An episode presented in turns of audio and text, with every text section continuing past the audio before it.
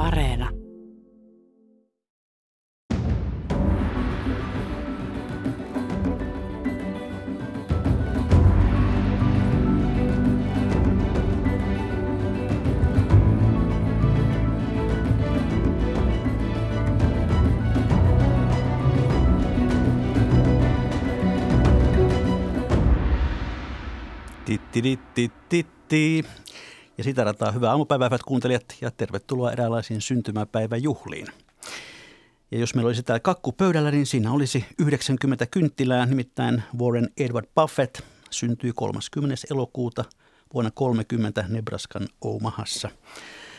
Warren Buffett on yksi maailman rikkaimmista miehistä, mies, joka on luonut miljardiomaisuutensa hyvinkin omintakeisena sijoittajana. Mutta kuka tämä Nebraskan Omahan orakkeli oikein on, millainen on hänen sijoitustrategiansa ja mitä me siitä kenties voisimme oppia näistä asioista. Me koitamme ottaa selvää seuraavan vajaan tunnin aikana.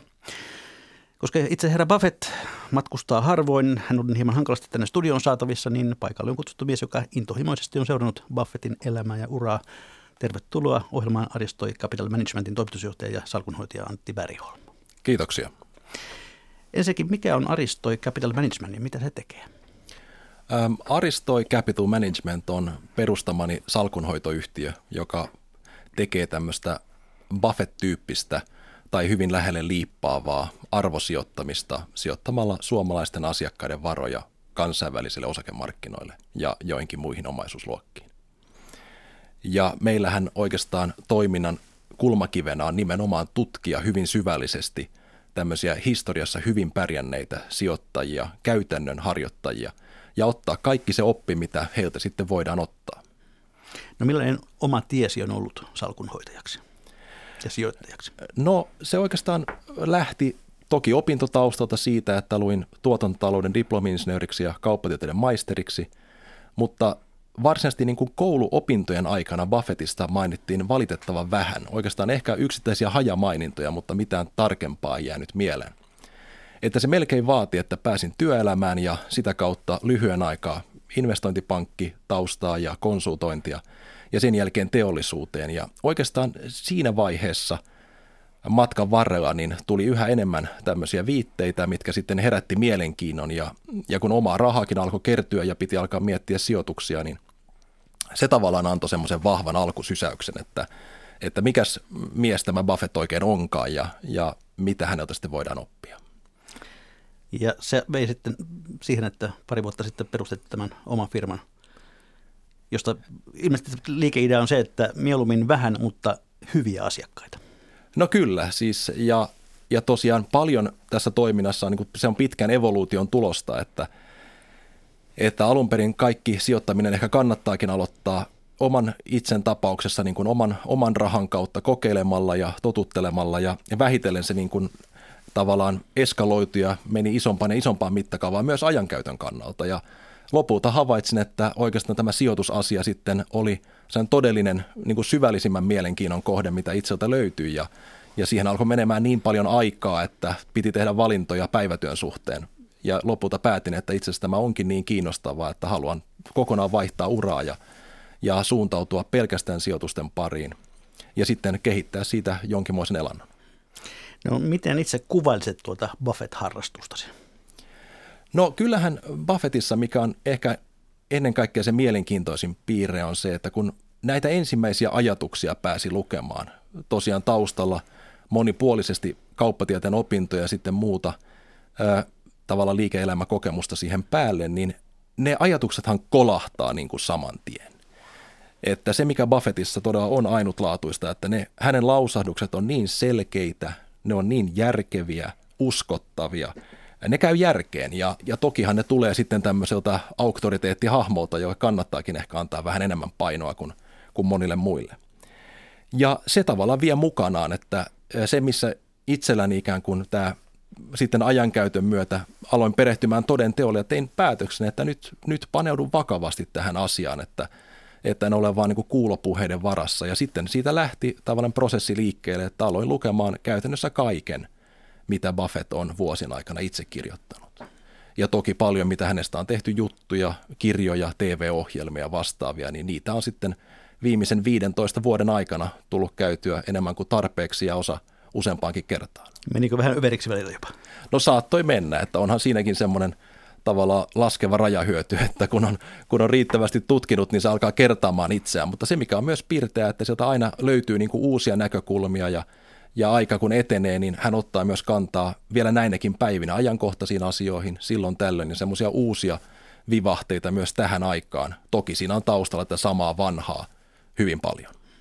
Hyvät kuuntelijat, myös te voitte osallistua tähän ohjelmaan Ylen nettisivulla yle.fi. Sillä etusivulla oikeassa reunassa tuoreimpien uutisten seassa on linkki keskustele tässä menestyneen sijoittajan salaisuudesta. Sitä klikkaamalla voi lähettää kommentteja ja kysymyksiä ja Twitterissäkin tunnisteella mikä maksaa, se onnistuu. Niin Warren Buffett, hän on siis yksi maailman rikkaimmista ihmisistä. Tosi rikkaiden listalla hän on ollut välillä toinen, välillä kolmas, jos välillä neljäs vähän vuodesta riippuen. Mitä hänen nykyomaisuudesta tiedetään, kuinka suuri se on?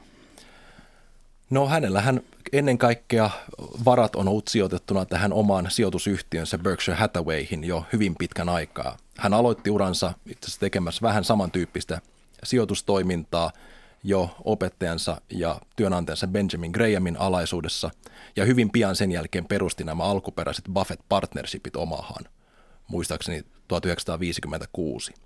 Mutta vähitellen se toiminta sitten muokkautui ja siirtyi, että hän osti kontrollin tämmöiseen kuihtuvaan tekstiiliyritykseen Uudessa Englannissa, Berkshire Hathawayhin. Ja Mennään lopu... siihen kohtaan, mutta kerron nyt ensin, että mikä se hänen nykyomaisuutensa taso on suurin piirtein on, se on kyllä, 100 joo, miljardia. Kyllä, ilmeisesti. siis hän on päässyt eri arvioista riippuen niin noin 100 miljardiin karkeasti. Ja hän on nyt jo ehtinyt antaa sitä pois, eikä tässä täytyy ottaa huomioon se, että toisaalta hän on jo niin kuin tavallaan ehkä uransa loppupuolella – ja tämä omaisuus on saavuttanut huippuunsa. Itse asiassa muistaakseni 2008 hän oli lyhyen aikaa maailman rikkain mies. Ja, ja silloin tämä omaisuus oli varmaan jossain 70 miljardin nurkilla. Mutta hän on tähän mennessä antanut jo yli 30 miljardia pois. Että jos se olisi tavallaan pidetty, niin, niin kyllähän siinä varmaan lähellä 100 miljardia olisi. Sillä hoitaisi Suomen valtion velkaongelman aika, aika tehokkaasti. Kyllä, ja itse asiassa nythän kun hän on päättänyt antaa tämän enemmän tai vähemmän koko omaisuutensa hyvän tekeväisyyteen, niin sillä tullaan toivon mukaan hoitaa muitakin ongelmia. Aivan.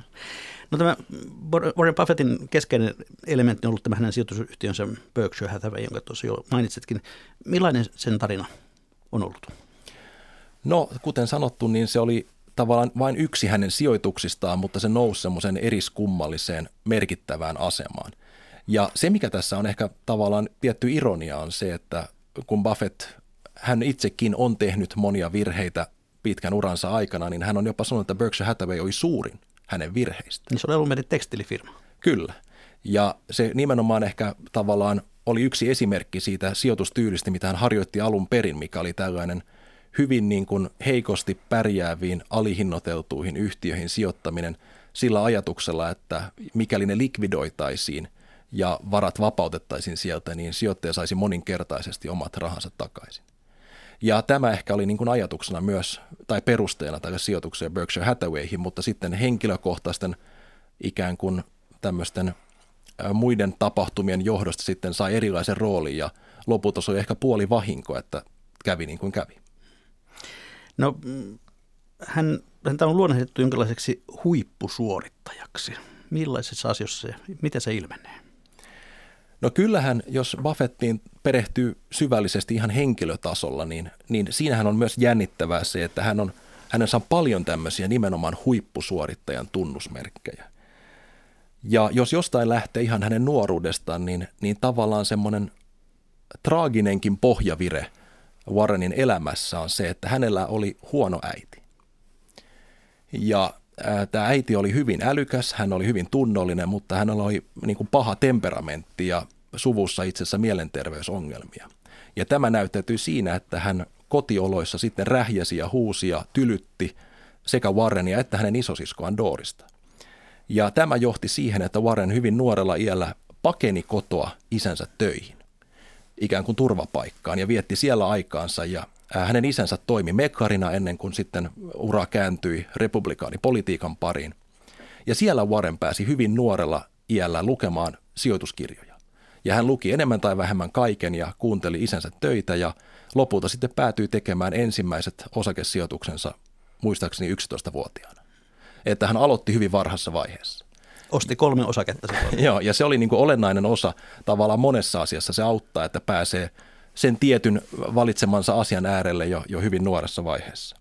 Mutta kyllähän hänestä täytyy sanoa se, että vaikka hänellä on tämmöinen ehkä imago, mikä on syntynyt etenkin myöhempinä vuosina, että hän on kuin yksi meistä ja tavallinen amerikkalainen, niin kyllä hän on jotain muuta. Että hän on, hän on tavattoman lahjakas ollut nuoresta pitäen. Hänen siskonsa oli koulun älykkäin, kun siihen aikaan tehtiin älykkyysosamäärätestejä. Warren pisti vielä vähän paremmaksi omalla vuosikurssillaan. Ja hänellä on kyky laskea päässä geometrisia sarjoja, mitä harva pystyy. Hän muistaa numeroita vuosien takaa tuhansittain. Ja kykenee ikään kuin tällaiseen vähän hyvin niin kuin detaljitason tiedon hallintaan kuin, niin kuin ensyklopediamaisesti.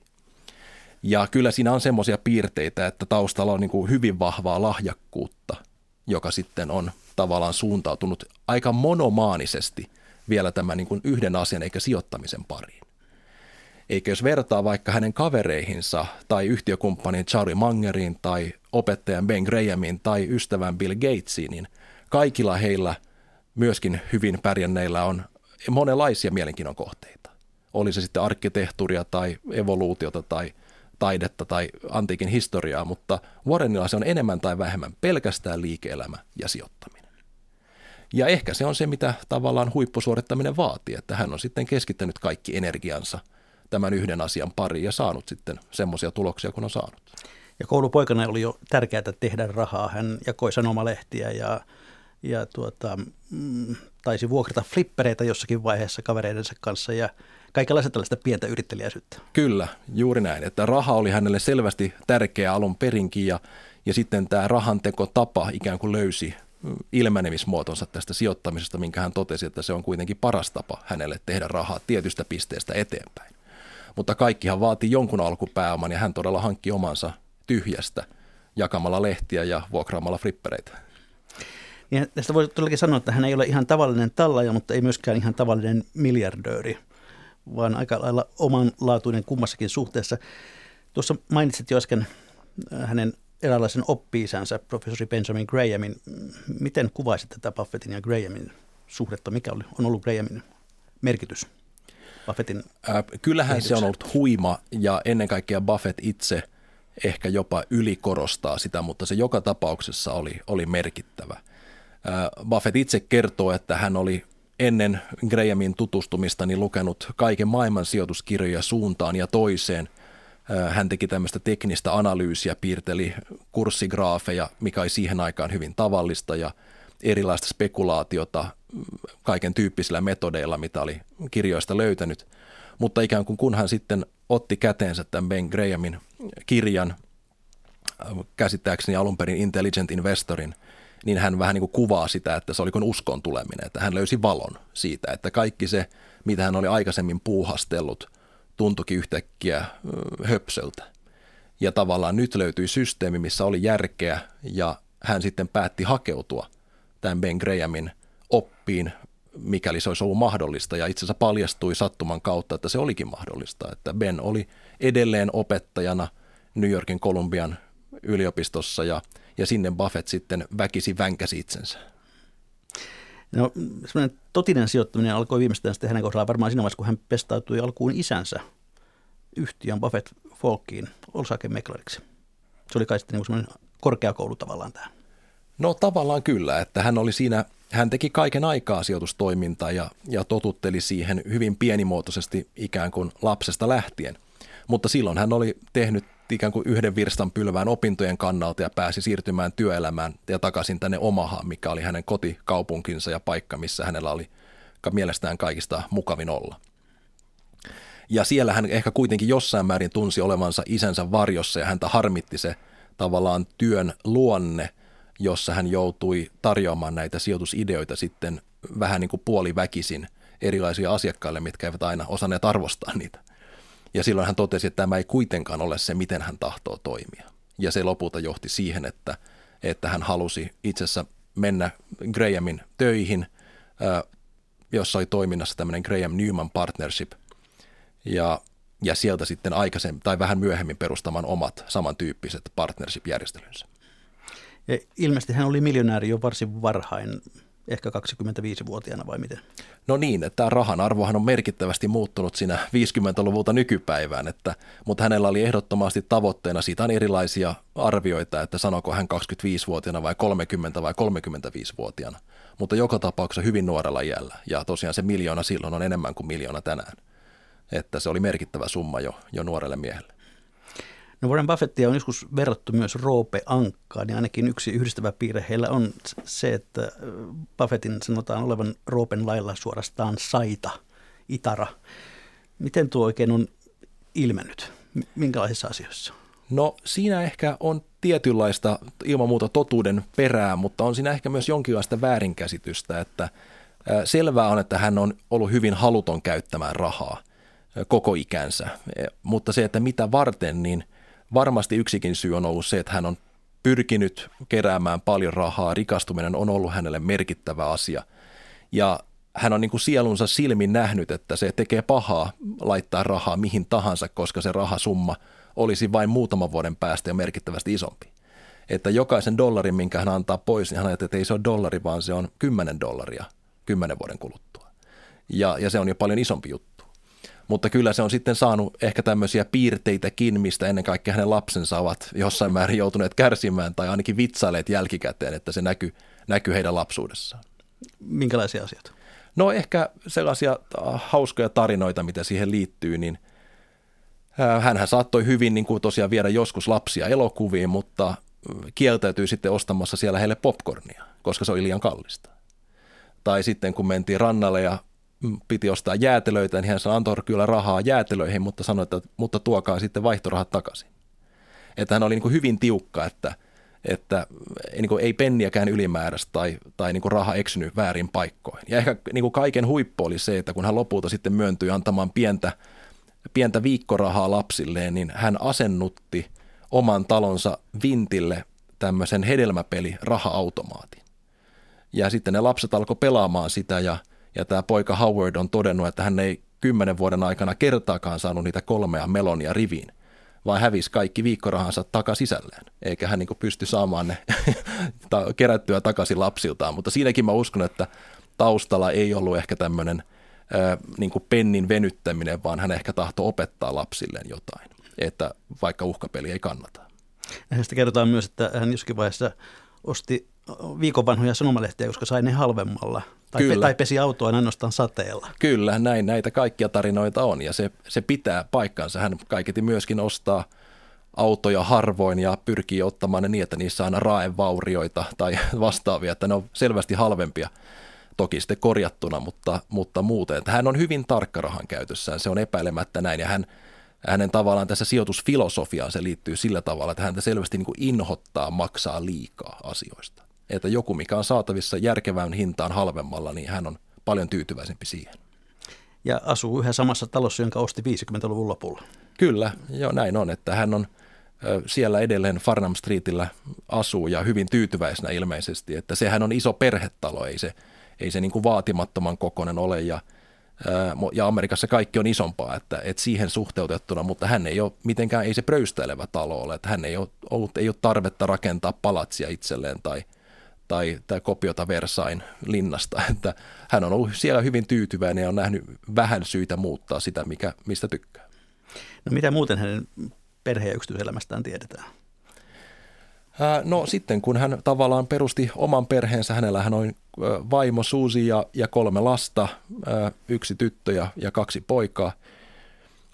Ja hän oli tavallaan kuitenkin niin kuin hyvin nuorelta iältä jälleen tämä niin kuin monomaaninen mielenkiinto sijoittamiseen näkyi siinä, että kyllä tämä niin kuin työnjako heillä kotona oli hyvin tämmöinen amerikkaisen 50-lukulainen. Että tavallaan yksi Buffettin, jos ei menestyksen salaisuuksia, niin ainakin tavallaan se tekijä, mikä mahdollisti hänelle jonkinlaisen perheelämän, oli, oli hänen vaimonsa Suusi, joka teki käytännössä kaiken eikä heidän kotijärjestöt oli sellaista, Warren ei, ei tehnyt yhtään mitään. Ei yhtään mitään. Että hän asui kotona, jossa hän ei omien sanojensa mukaan muista ostaneensa yhtä ainutta huonekalua, ää, mitään verhoja astioita. Hän ei muista seiniensä väriä talon sisällä. Tästä, tästäkin on hauskoja tarinoita, että kun hänen kerran piti laittaa ruokaa lapsille, niin hän hätääntyneenä soitti ystävälleen, että miten, miten uuni käynnistetään hänen kotonaan, koska hän ei ollut koskaan tehnyt sitä.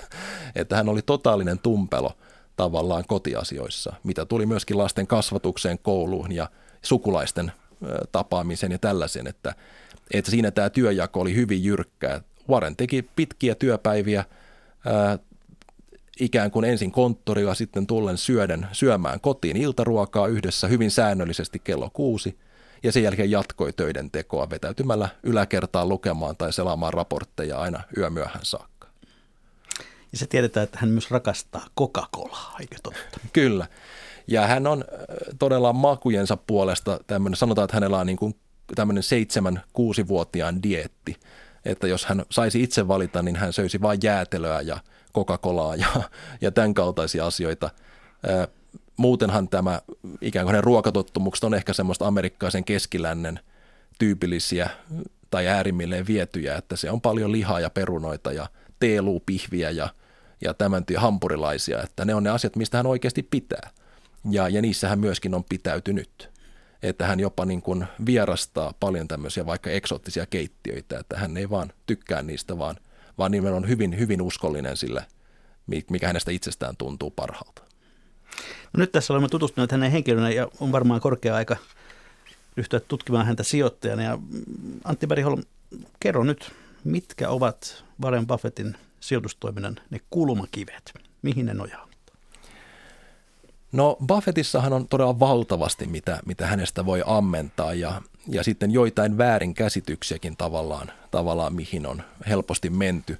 Se, mikä oma havaintoni on, että tällaisia niin kuin Buffettin pinnallisia seuraajia on hyvin paljon. Häneltä on helppo ottaa tämmöisiä lentäviä lauseita tai yksittäisiä kommentteja, jotka sitten vähän jää niin kuin yksinäisenä roikkumaan ilmaan, ilman että ne voidaan sovittaa tämmöiseen kokonaisfilosofian tai kontekstiin, mikä hänellä on. Ja tässä niin kuin olennaista on usein sitten miettiä ihan eri tavalla, että mitä varten hän sanoo jotain, mitä on se, mitä hän tarkoittaa, miksi joku asia tehdään. Ja kyllä hänen filosofian ehkä niin kuin kulmakiviä, niin kuin sanot, on se, että, että iso osa sitä tulee sitä kautta, että pyritään tekemään vain oikeita asioita. Pitää tietää tavallaan, mitä hakee – valmistautua hyvin, käydä valtavasti tietomateriaalia läpi, olla kärsivällinen ja sitten toimia tarttumalla tämmöisiin sijoitustilaisuuksiin tai mahdollisuuksiin, kun niitä tarjoutuu vastaan. Toisaalta myöskin hän tavallaan iso osa sitä on toinen puoli se, että pyritään välttämään isoja virheitä. Ja se on ehkä se, missä Buffettin tavallaan suuret ansiot näkyy ennen kaikkea. Myöskin ehkä tietyt rajoitteet, mitä hänellä on ollut siinä, että – hän sivuuttaa aivan valtavasti asioita, koska hän ei vaan ole riittävän varma niistä. Ja, ja on hyvin niin kuin tavallaan fokusoitunut siihen, että hän hakee tietynlaisia liiketoimintamalleja, hakee tietynlaisia yhtiöitä, tietynlaisia tunnuslukuja – ja löytäessään niitä hän sitten on hyvin, hyvinkin innostunut, mutta jälleen niin kuin hyvin kriittinen sen hinnan suhteen, mitä hän on valmis maksamaan. Aikanaan hän, hänen opettajansa Graham määritti näitä kulmakiviä muutamalla tapaa. Ö, ensimmäinen oli se, että aina sijoitettaessa osakemarkkinoille ei sijoiteta pelkästään yritysten osakkeisiin, vaan sijoitetaan toimiviin, liikeyht- toimiviin liiketoimintoihin ja yrityksiin. Että aina pitäisi nähdä sen arvopaperin taakse, mikä on se tavallaan lopullinen kohde, elävä kokonaisuus siellä takana. Ja jos yritys pärjää hyvin, niin lopulta ikään kuin osake tulee seuraamaan perässä, mikäli se hintataso on alun perin ollut jossain määrin järkevä. Toinen merkittävä tekijä on se, että markkinoilta ei pidä hankkia viisautta, vaan luottaa oman ajattelunsa. Eikä se, että katsoo mitä muut ajattelevat tai katsoo vaikka osakkeen hintakehitystä, jotain kurssigraafia, niin siinä ei ole semmoista viisautta, mitä pitäisi käyttää omiin sijoituspäätöksiinsä. Vaan niitä täytyy, se täytyy löytää omasta työstä, omasta ajattelusta, omista faktoista, mitkä on käynyt läpi, ja niistä johtopäätöksistä, yrityksen arvosta, mihin on sitten itse päätynyt. Ja kolmas tekijä ehkä on se, että hän puhuu tämmöistä turvamarginaalista. Se on yksi tavallaan tämmöistä termini, tai terminologiasta, mitä Graham ja myöhemmin Buffett on, on tuonut tähän sijoitusmaailman tavallaan piiriin, niin hän ei ole kiinnostunut tämmöisistä niin kuin vähäisistä mahdollisuuksista, vaan ikään kuin kohteista, mitkä ovat selvästi alihinnoiteltuja. Ja siihen liittyy, että suuri osa kohteista vapaaehtoisesti sivuutetaan ja niihin ei ikään kuin katsota perään ennen kuin hinta on oikea. Ja tästäkin on paljon väärinkäsityksiä siinä, että ikään kuin mikä on sitten se oikea hinta. Ja siinähän mennään hyvin ikään kuin taiteen puolelle enemmän kuin sitten tieteen pariin, että, että tämä kohteiden arvonmääritys ja niistä kurinalaisesti sopivan hinnan maksaminen on, on tavallaan se, mikä on ollut tämän Buffettin kyllä suuri vahvuus. No hän omistaa, yleensä kun hän tekee, tekee sijoituksen, niin, niin hän haluaa ostaa – isomman osan, niin y, y, tavallaan mennä osaksi niin kuin omistusta, osaksi sitä toimintaa. Osin hän omistaa jopa 100 prosenttisesti yrityksiä. Onko näissä jotain eroa näissä sijoitustyypeissä, että otetaanko se kokonaan vai, vai, vai, vai pyritäänkö vain siihen merkittävään osuuteen? Se, mikä Buffettissa on tavallaan ehkä yksi semmoinen aihepiiri, mihin, tai piirre, mikä on saanut liian vähän huomiota, niin häntä pidetään ehkä semmoisena yhden tempun ponina – tämmöisenä vanhan tyylisenä arvosijoittajana, mutta se jättää huomiota sen, että hänen tyylinsä on kuitenkin muuttunut merkittävästi vuosien aikana. Ja, ja siinä on taustalla se, että toisaalta markkina on muuttunut ja ehkä kehittynyt vähän, vähän hienostuneemmaksi kuin mitä se aikaisemmin oli, mutta myöskin hänen oman operaationsa koko luokka on kasvanut. Ja nythän hän on todella jättiläinen. Kun alun perin hän pelasi yksittäisillä – dollareilla, niin nyt hän pelaa miljardeilla ja, ja silloin ne temput, mitä aikaisemmin teki ja mitä nyt voi tehdä, ovat vain erilaisia. Ja se on itse asiassa rajoittanut jonkin verran hänen keinovalikoimaansa ja pakottanut hänet semmoiselle uralle, että nykyään oikeastaan hänen haasteensa on sijoittaa näitä kymmeniä miljardeja. Ja silloin hän ei pysty enää ostamaan kuin ihan murto-osaa markkinoilla tarjolla olevista kohteista – jotta hän pystyisi muodostamaan niistä merkittäviä sijoituksia. Ja silloin hänen ri- toiminnan rinnalle on tullut jo vuosia sitten tämmöinen toinen vaihtoehto, mikä on se, että ostaa sitten kokonaisia yrityksiä, joko yksityisiltä markkinoilta tai jopa pois pörssistä. Ja siihen se oikeastaan on mennyt, että hän, hän hakee kohteita hyvin samantyyppisesti, että sillä ei ole väliä, että onko tavallaan kyseessä vain mur- osa omistus toimivaan yritykseen sen osakkeen kautta, vai onko kyseessä kokonainen yritys mutta se ero ehkä, mikä siinä on, että kun hän ostaa näitä kokonaisia yrityksiä, niin hän on tehnyt tämmöisen lupauksen, että hän ostaa niitä pitääkseen. Ja silloin hän on hyvin kranttu, sen vielä ehkä enemmänkin tarkka sen suhteen, mihin hän sitten lopulta tekee näitä sijoituksia, koska hän joutuu elämään niiden kanssa pysyvästi siitä eteenpäin.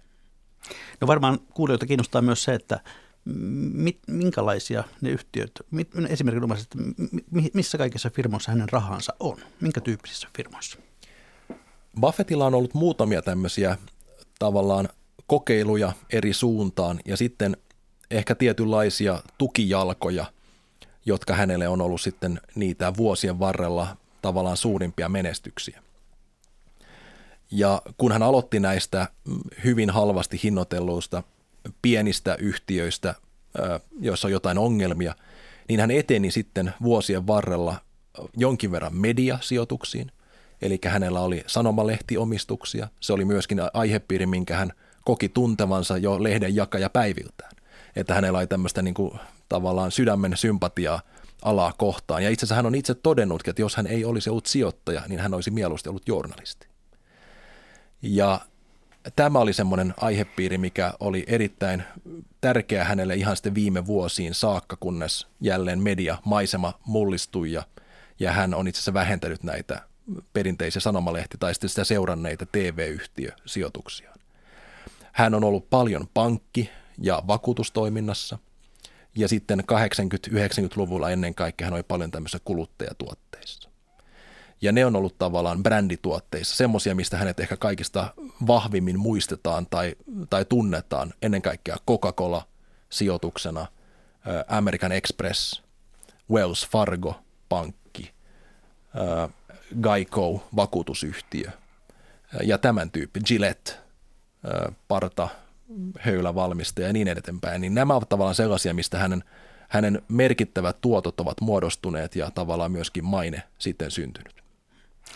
No hänet tunnetaan myös siitä, että hän, hänen sijoituksensa ovat pääosin vain amerikkalaisiin yrityksiin. Eikö esimerkiksi Euroopassa tai Aasiassa ole paikkoja tehdä rahaa? Kyllä niitä on, mutta mä uskon, että se on Warrenille vaan ollut vaikeampaa. Hän on puhunut siitä pitkään, että, että hän tykkäsi olla pitkään Yhdysvalloissa pelkästään, koska se on ikään kuin riittävän suuri pelikenttä, eikä hänen tarvinnut kurkistaa maailmalle. Sitten myöhemmässä vaiheessa, kun toiminta todella kasvoi, niin hän ikään kuin pakon sanelemana sitten alkoi laajentamaan horisonttejaan vähän ehkä vastentahtoisesti ja kiinnittämään huomiota maailmalle.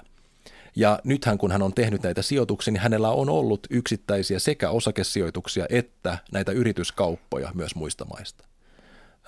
Hänen kuuluisa osakesijoitus oli Petro China Kiinassa, joka oli ennen kaikkea hänen kumppaninsa Charlin suosikki toiminta-aluetta, mutta kyllä hän on myöskin ostanut kokonaisia yhtiöitä vaikka Israelista.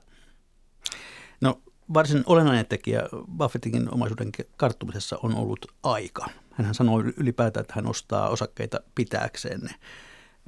Ja on arvioitu, että valtaosa hänen varallisuudestaan on itse asiassa syntynyt vasta sen kun hän oli jo 50-vuotias. Mikä on tämän ajan merkitys? No tästähän todella hänen oma elämän kertansa, joka on nimetty tämä Alice Schröderin kirja Snowball, eli lumipallo, niin kuvaa sitä mekanismia, että Buffett itse puhuu tämmöisestä kerryttämisestä ja geometrisesta kasvusta, että kun sen vauhtiin pääsee, niin tavallaan se vie itseään eteenpäin ja, ja lopulta yllättää, kuinka suuriin summiin se lopulta päätyy. Ja tämmöisen geometrisen kasvun luonnehan on se, että aluksi vaikka näyttää, että mitään ei tapahdu, niin se mekanismi on kaiken aikaa käynnissä – ja tavallaan ne isot absoluuttiset summat tulevat aina siellä lopussa. Ihan muutaman viimeisen vuoden aikana, että jos joku, kun hän on pystynyt kasvattamaan noin 20 prosentin vauhtia Berkshire Hathawayn markkina-arvoa vuosien aikana, joka toki oli paljon nopeampaa alussa ja ollut paljon hitaampaa viime vuosina. Mutta keskimäärin sitä tasoa, niin, niin pelkästään ne vähän vaatimattomatkin prosentit näinä isommassa mittakaavassa, niin tuo isoja rahasummia – sitten aivan viime vuosien aikana. Ja hänen suuri osa omaisuudestaan on todella tullut vasta sitten vanhemmalla jällä. Siinä mielessä tuo pitkä ikä auttaa asiaa. Kyllä, nuorena aloittaminen ja pitkään eläminen, niin se on se, mitä hän on itsekin sanonut, että se on, se on aina avuksi. No hänen liitetään myös tämä kaksiosainen sijoitussääntö, jonka kohta yksi kuuluu, että älä koskaan häviä rahaa ja kohta kaksi, älä koskaan rikossääntöä yksi. Joo. Mitä tämä käytännössä tarkoittaa? Kyllä, no hän sanoi, että, että sijoittamisessa on nimenomaan nämä kaksi sääntöä ja muita sääntöjä ei tarvita, että, että niillä pääsee pitkälle. Se ei ehkä ihan pidä paikkaansa, se ei ole niin koko totuus, mutta se on niin hyvä lähtökohta ja, ja se on nimenomaan ehkä kuvaa semmoista Buffettin tiettyä konservatiivista pohjavirettä, mikä näkyy näissä sijoituksissa, että hän hyvin vahvasti painottaa sitä, että hän ei koskaan tavoittele kuuta taivaalta vaan hänen lähtökohtaan se, että hän on hyvin varovainen se, mihin hän lähtee alun perin mukaan, ja siinä tavo- ensisijainen tavoite on todella saada ensin omat rahat takaisin ja sen jälkeen sitten riittävää tuottoa. Ja tämä on ajatus, joka tulee hyvin vahvasti hänen opettajaltaan Grahamilta. Mutta siinä Buffett edelleen soveltaa sitä niin, että hän on ollut erittäin varovainen myöskin sen hinnan suhteen, mitä hän suostuu maksamaan. Eli sijoittaja voi menettää rahaa monella tapaa – joko sijoittamalla väärin kohteisiin tai kokemalla huonoa onnea tai jopa maksamalla hyvistä kohteista liikaa. Ja se on ollut Buffettin yksi vahvuus, että hän on ollut äärimmäisen tarkka siitä, että hän ei vahingossakaan maksa liikaa. Ja joskus niinkin on käynyt, mutta tyypillisempää on ollut se, että nämä liiketoiminnat, mihin hän on sijoittanut, on sitten kokeneet erilaisia vastoinkäymisiä tai hän on ollut väärässä niiden tulevaisuuden suhteen. Hyvät kuuntelijat, te kuuntelette ohjelmaa Mikä maksaa, jossa tänään vietetään Warren Buffettin syntymäpäivä Etkoja. Herra täyttää 90 vuotta tuossa sunnuntaina. Buffettin vieraana täällä on siis Antti Bergholm, joka on suomalainen salkunhoitaja ja sijoittaja ja Buffettia pitkään, pitkään tutkinut ja seurannut. Buffettin Aisapari ja yhtiökumppani 60-luvulta lähtien on ollut Charlie Munger. Miten arvioit sitä, että mikä on ollut hänen roolinsa ja merkityksensä tässä Buffettin menestyksessä? Kyllä se varmaan on ollut merkittävä, että Buffett itse tosiaan on kuitenkin ollut niin kuin hyvin, tai oli hyvin pitkään Ben Grahamin ohjauksessa sitä kautta, että Ben yksinkertaisesti teki niin suuren vaikutuksen nuoreen mieheen, että se jätti tämmöisen pysyvän jäljen, joka sitten jossain määrin alkoi kääntyä mm, Buffettia vastaan sitä mukaan, kun markkina muuttui ja tämmöisiä mahdollisuuksia, millä hän oli pärjännyt siihen saakka, alkoi ilmetä vähemmän ja vähemmän. Ja pelkästään tämä yhtiökumppani, tosiaan Charlie, niin ei ollut tämmöinen älyllinen hyvä keskustelukumppani ja, ja sparraaja, vaan myöskin ihan suoraan potki Warrenia siihen suuntaan, mitä hän itse oli todennut olevan parempi tapa sijoittaa, mikä oli ottaa huomioon näiden yhtiöiden laatua ja olla halukkaampi maksamaan paikkapaikoin vähän korkeampia hintoja. Toki sillä ajatuksella, että sen laadun, mitä saatiin sillä hinnalla, enemmän kuin kompensoi sen korkeamman hinnan, mitä niistä joutuu maksamaan. Ja tämä tavalla niin kuin hitaasti, mutta kuitenkin lopulta avasi jälleen niin kuin Warrenin ajattelua siihen suuntaan, että ehkä on myös muun tyyppisiä metodeja, mitkä johtaa ihan hyvin lopputuloksiin. Ja itse asiassa lopulta myöskin mahdollisti sen, että, että monet Warrenin myöhemmistä sijoituksista – esimerkkinä siis Candies, minkä hän osti karkkivalmistajan ensimmäinen kohde, mistä hän muistaakseni maksoi enemmän kuin tavallaan tase oman pääoman arvon, niin oli yksi hänen parhaita sijoituksia. Ja siinä kun hän näki tavallaan sen menestyksen, mitä siitä oli saatavissa, niin hän oli sitten valmiimpi tekemään enemmän myönnytyksiä ja päätyen vaikka sitten myöhemmin näihin brändiyhtiöihin, jossa tyypillisesti täytyy aina maksaa moninkertainen summa taseeseen verrattuna. No Antti Bergholm, millaisista asioista sinä itse Buffettin ajattelua kritisoisit? No ehkä, siis Buffettin ehkä vaikeuksia siinä on, että kun hän on niin kattavasti käynyt asioita läpi ja edustaa niin monen kymmenen vuoden hyvää suoritusta ja, ja perspektiiviä, mitä ei oikeastaan ole juuri kenelläkään muulla, niin hänen kanssaan on hyvin vaikea olla eri mieltä. Mutta se ehkä tämmöisiä niin kuin piirteitä, mistä niin kuin koen, että hän voisi ehkä enemmänkin kertoa tai tuoda esiin, niin hän saattaa vähän kärsiä semmoisesta tietystä sokeudesta, että kun hän itse on pärjännyt niin hyvin ja on niin huippuosaaja siinä, mitä tekee, ja myöskin on hyvä ilmaisemaan kansantajuisesti hyvin monimutkaisia asioita, niin saattaa syntyä semmoinen kuva, että tämähän on aika helppoa. Ja Buffett itse antaa semmoisen kuvan, että, että sijoittamisessahan se on niin kuin yksinkertaista, mutta vaikeaa harjoittaa, että, että siinä näitä perusasiat ovat itse asiassa aika simppeleitä ja ehkä ei se kuitenkaan ihan niin ole. Että kyseessä on kuitenkin hyvin vaikea aihepiiri, missä on hankalaa pärjätä hyvin ja, ja koska hän itse on pärjännyt niin hyvin, niin se ei tarkoita, että sitten myöskin muut ihmiset pärjäisivät. Että hänen hänen neuvot ovat kyllä niin kuin helposti ymmärrettäviä, järkeen käypiä, mutta se ei vielä tarkoita, että sitten pelkästään niitä kuuntelemalla tai, tai niiden mukaan toimimalla pääsisi hyvin tuloksiin. Että se vaatii myös semmoista käytännön taitoa ja on paljon aihepiirejä, missä hän ei tavallaan mene niihin yksityiskohtiin sillä tavalla, kun, kun olisi, olisi syytä. Eli Buffettin seuraajankin on syytä ajatella itse. Ilman muuta, ja, ja se on se, mitä Buffett myöskin itse korostaa, että, että tavallaan menestysmarkkinoilla edellyttää sitä, että on tämmöinen itsenäinen ajattelija.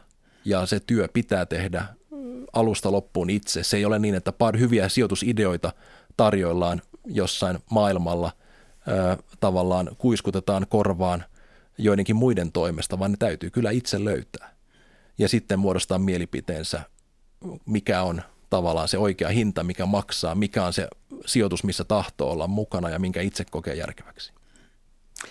No Warren Buffettin oman yrityksen Berkshire Hathawayn yhtiökokoukset ovat aina toukokuussa siellä Nebraskan Omahassa ja ne ovat aika lailla oma lukunsa. Tapahtuma on kuvattu muun muassa kapitalistien Woodstockiksi. Antti Veriholm, oletko ollut itse koskaan paikalla? Kyllä joo, useamman kerran itse asiassa. Minkälainen tapahtuma se on?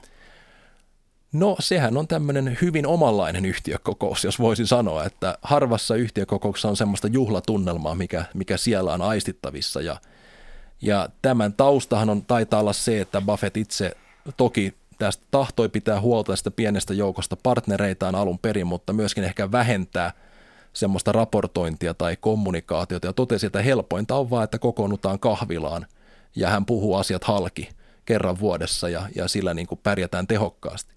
Mutta sitten kun näitä ihmisiä alkoi tulla lisää ja lisää, niin tavallaan tapahtuman koko luokka kasvoi ja, ja nythän se on, että se täyttää tämmöisen valtavan messuhallin tai areenan kymmenillä tuhansilla osakkeenomistajilla ja lisäksi striimataan lähetyksenä ympäri maailmaa ja sitä katsotaan Kiinasta Japaniin ja Eurooppaan saakka, että, että se on muuttunut tämmöistä maailmanlaajuiseksi tavallaan fanitapahtumaksi, vaikka taustalla on kuitenkin myöskin tämmöinen virallinen yhtiökokous.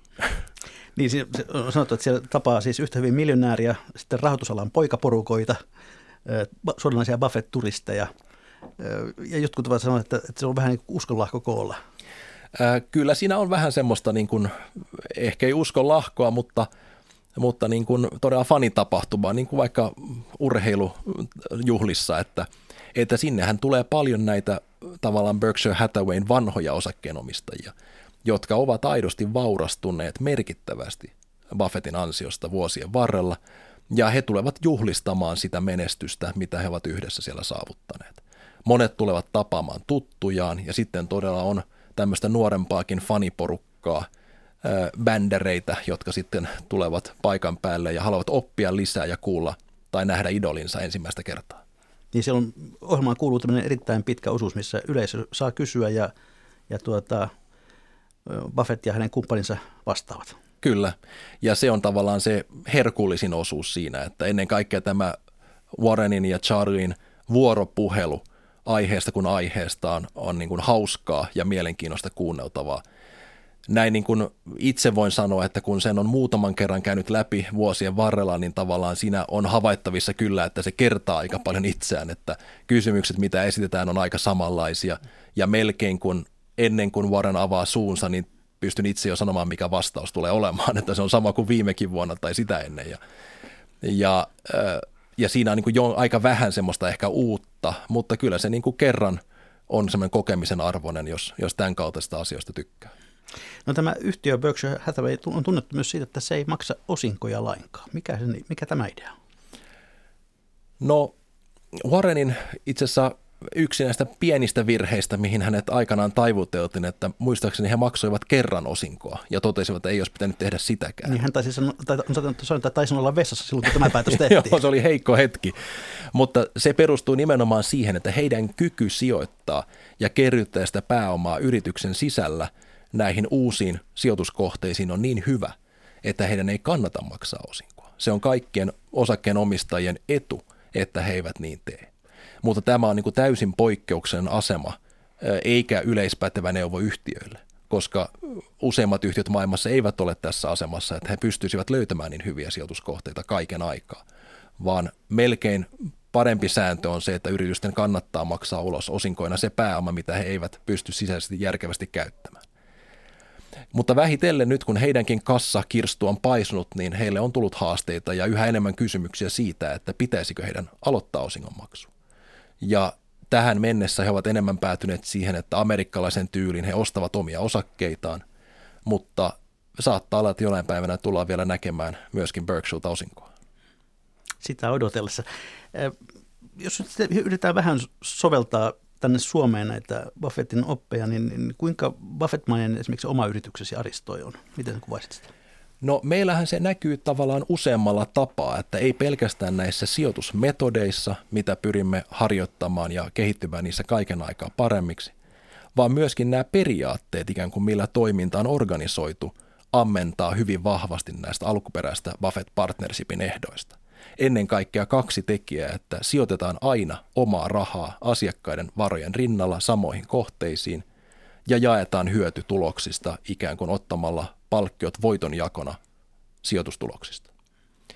Ja tämä on niin kuin hyvä käytäntö, mikä on ehkä niin kuin valitettavankin harvinainen meidän tyyppisessä varanhoitomaailmassa. Niin eli onko näin, että, että tällaisia varsinaisesti Buffettlaisia Suomessa on aika vähän? Erittäin vähän. Ja jos laisinkaan. Ja myöskin maailmalla niitä löytyy yksittäisiä, mutta ne ovat aina ikään kuin semmoista sivuvirtaa.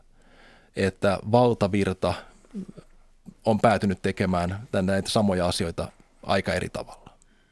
No suomalainen osakemarkkina on tietysti aika toisenlainen kuin amerikkalainen. Onko sellainen riski, että jos kovin Buffettia haluaa seurata, niin tulkitsee, hän, tulkitsee häntä väärin ja tekee sen myötä virheitä? No se ehkä, mikä toki kannattaa pitää mielessä, että ei pidä sokeasti seurata ymmärtämättä, mitä tekee. Että inspiraatiota voi hakea monesta eri lähteestä, mutta korostan itsekin, että, että sijoittamisessa se työ täytyy kuitenkin tehdä itse tai sitten päätyä siihen, että tämä ei ole se, mihin haluan aikaani käyttää tai tässä lahjakkuuteni ei ole aivan kohdallaan – ja päätyä sitten paljon helpompiin vaihtoehtoihin, mitä myöskin on tällä hetkellä tarjolla, esimerkiksi indeksisijoittamiseen.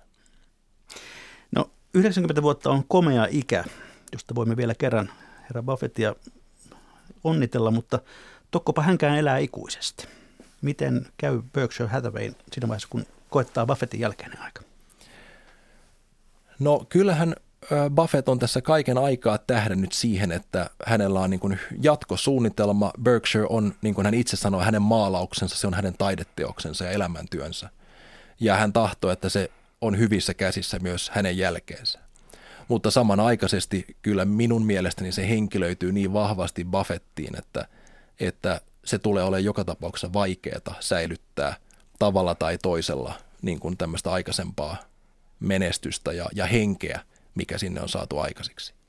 Mutta heillä on ollut seuraajasuunnitelma, mitä on päivitetty monta kertaa vuosien varrella ja, ja henkilöt on siinä vaihtuneet. Heillähän on aikomus tavallaan isommassa kokoluokassa nyt jakaa tätä johtoa operatiiviseen puoleen ja pitää sijoitustoimintaa omana puolenaan näiden uusien sijoituspäälliköiden toimesta.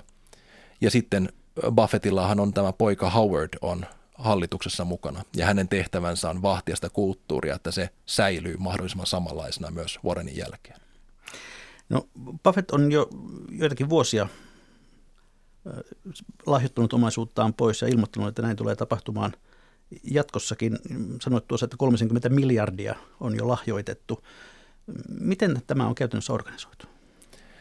No tässähän ajatuksena oli se, että Buffett, kun hän hyvin nuorena huomasi, että hän kerryttää rahaa nopeammin kuin monet muut, niin kyllä hänelle tuli pian selväksi se, että vaikka hän tahtoikin rikastua, niin lopulta tämä raha tulisi sitten käytettäväksi jossain hyvän tekeväisyydessä tavalla tai toisella. Hänellä oli vahva haluttomuus antaa sitä rahaa ainakaan liikaa lapsilleen, saatika nuoressa vaiheessa.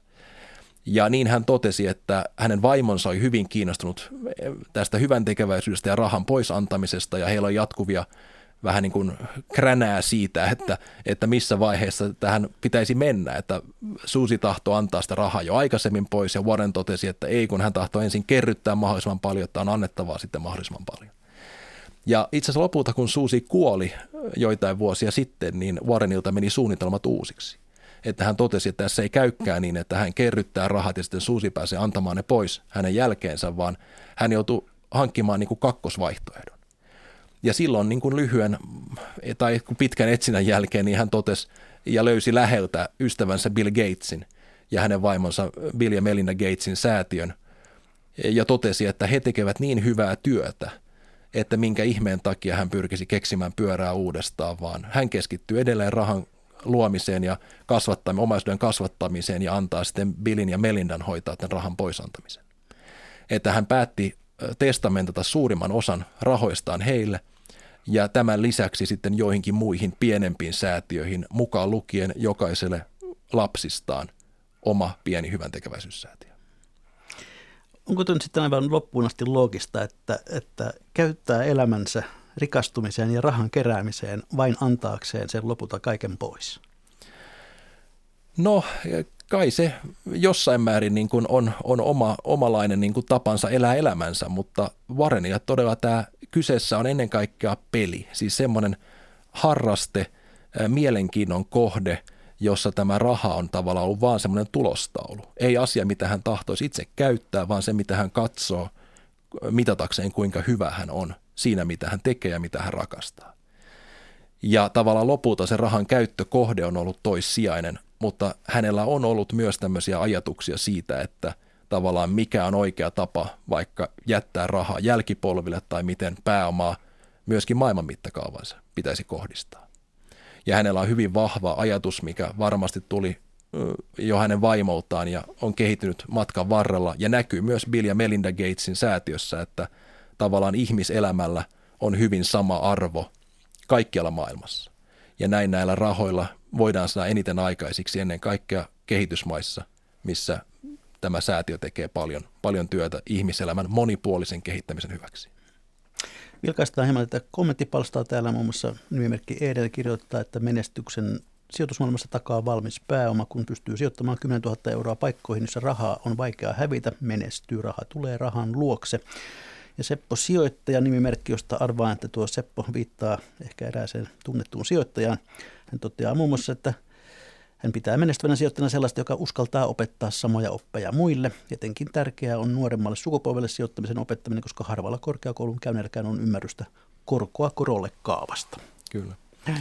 Ja tässä ehkä yksi semmoinen niin kuin harmi, mikä vielä on, on se, että näitä Buffettin ajatuksia, niin hyviä kuin ne onkin, ei vielä kunnolla opeteta vaikka kauppatieteen opinnoissa. Ne eivät koskaan ole saavuttaneet semmoista asemaa, että ne olisivat niin kuin valtavirtaa.